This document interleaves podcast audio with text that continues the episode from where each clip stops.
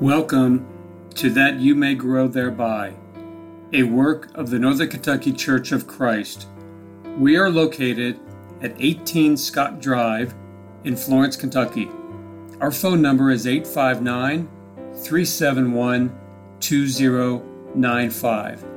You can also visit us at www.nkcofc.com. And now, that you may grow thereby.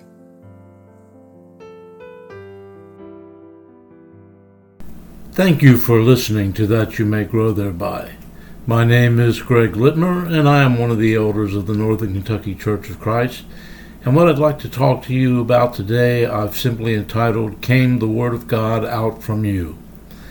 Bible students are aware of the fact that much of what Paul writes in 1 Corinthians deals with the times when they came together in the church, when they came together, therefore, into one place. 1 Corinthians 11, 18, and 20.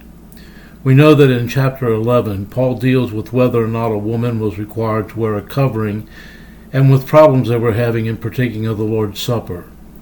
In chapters 12, 13, and 14, Paul addressed the issue of miraculous spiritual gifts, what their attitude toward them should be, and what their attitude toward each other should be. In chapter 14, Paul focused on instructions that would help them to do all things decently and in order when the whole church be come together into one place, as 1 Corinthians 14, verse 40 and 23. Paul was primarily addressing the times when the congregations assembled for corporate worship, what they were to do, how they were to conduct themselves at that time, Interestingly, Paul wrote concerning the Lord's Supper, prayer and singing, teaching and giving.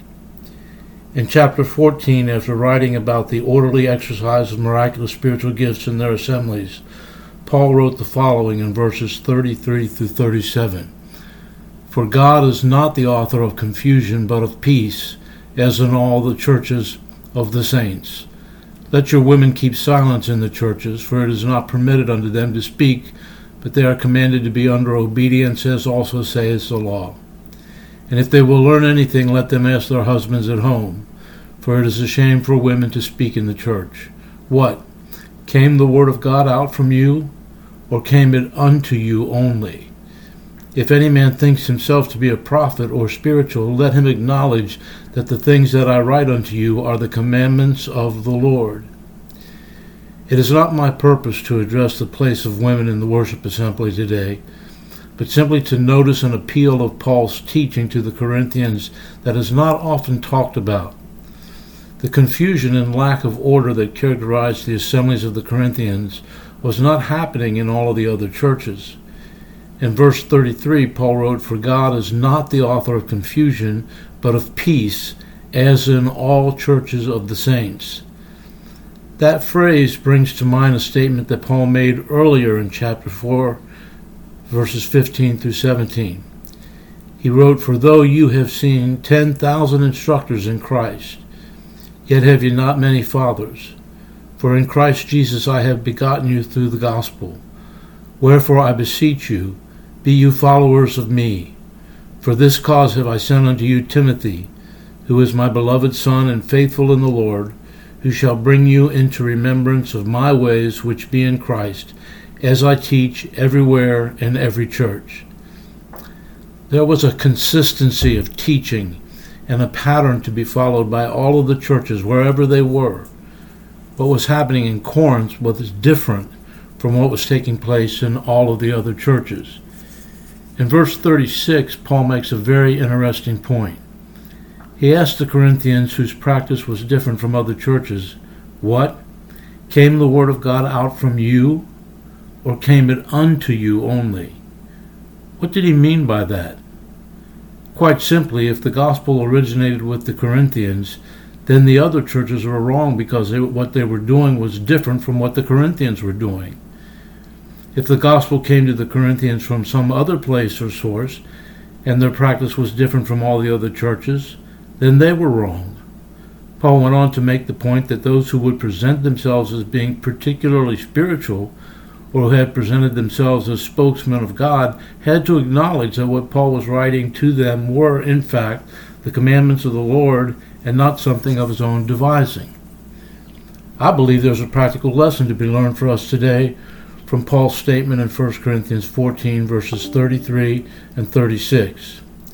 He wrote, Those who would feel free to change any aspect of the Lord's pattern for the church, whether we are talking about worship, the organization of the church, the work in which the church is authorized to engage, or the terms of admission into the body, need to answer a simple question Did the gospel originate with them, or did they receive it from some other source?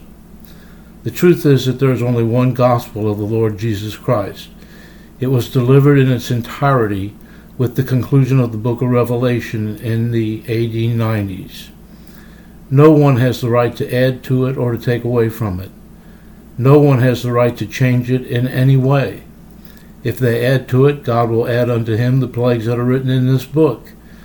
If they take away from it, God will take away his part out of the book of life, and out of the holy city, and from the things which are written in this book. That's Revelation chapter 22, verses 18 through 19. But now listen to the Apostle Paul from Galatians chapter 1, verses 6 through 10. I marvel that you are so removed, so soon removed from him that called you into the grace of Christ unto another gospel, which is not another, but there be some that trouble you and would pervert the gospel of Christ. But though we or an angel from heaven preach any other gospel unto you than that which we have preached unto you, let him be accursed. As we said before, so say I now again. If any man preach any other gospel unto you than that you have received, let him be accursed. For do I now persuade men or God? Or do I seek to please men? If I yet please men, I should not be the servant of Christ. It is a serious matter to tamper with God's word in any way. If you should find yourself chafing under what you might perceive as its restrictions or limitations, or if what you desire is different from what is being done in all other faithful churches of the Lord's people, pause and ask yourself this question Did the gospel originate with me, or did I receive it from some other source? Something to think about.